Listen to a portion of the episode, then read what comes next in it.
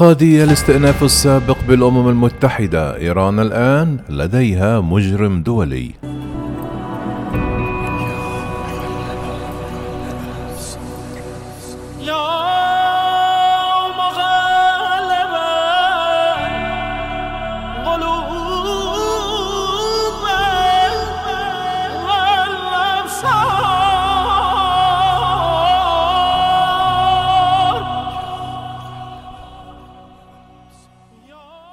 إيران الآن لديها مجرم دولي كرئيس لها وفقا للجنة من الخبراء الذين حذروا من أن هذا قد يعني أنه قد يتعرض للاعتقال إذا غادر البلاد وقد لا يتمكن من حضور الأمم المتحدة.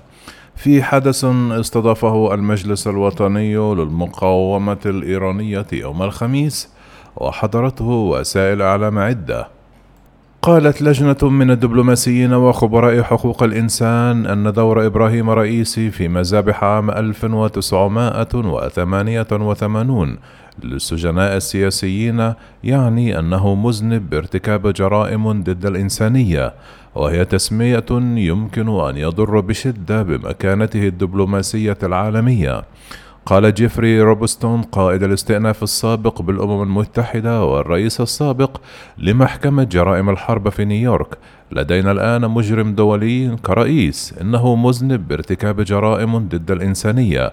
ارتكبت في أواخر عام 1988 بذبح آلاف السجناء.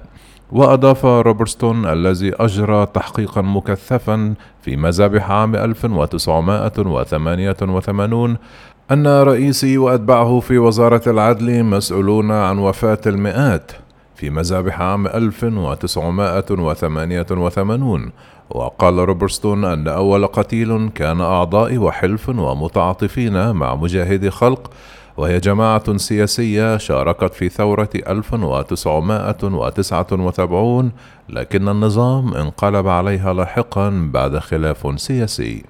كما صرح قاضي الاستئناف السابق بالأمم المتحدة أنهم تم إعدامهم بدون شفقة وكانت الموجة الثانية من المنشقين الثيوقراطيين الشيوعيين والملحدين واليساريين وقد أعدموا لمعارضتهم الدولة الدينية لآية الله الخميني. هناك جريمة ضد الإنسانية. قال روبرتستون أن معظم القتلى اعتقلوا لمشاركتهم في احتجاجات في أوائل الثمانينات ثم أخضعوا لما أسمته منظمة العفو الدولية لجان الموت حيث سألهم المسؤولون القضائيون بقيادة إبراهيم رئيسي الذي كان آنذاك مدعيا عاما في طهران أسئلة بريئة على ما يبدو. قال روبرتسون لم يعرفوا ذلك لكن حياتهم تعتمد على إجاباتهم. وأضاف أن أولئك الذين قدموا إجابات تشير إلى انتمائهم إلى مجاهدي خلق أو ملحدين كانوا معصوب الأعين. وأمروا بالانضمام إلى خط الكونغا الذي أدى مباشرة إلى المشنقة.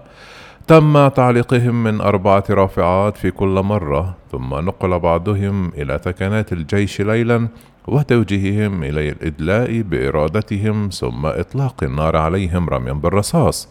كما أضاف أنه سيتعين على الأمم المتحدة أن تتعامل مع حقيقة أن أحد أعضائها يقودها مجرم دولي.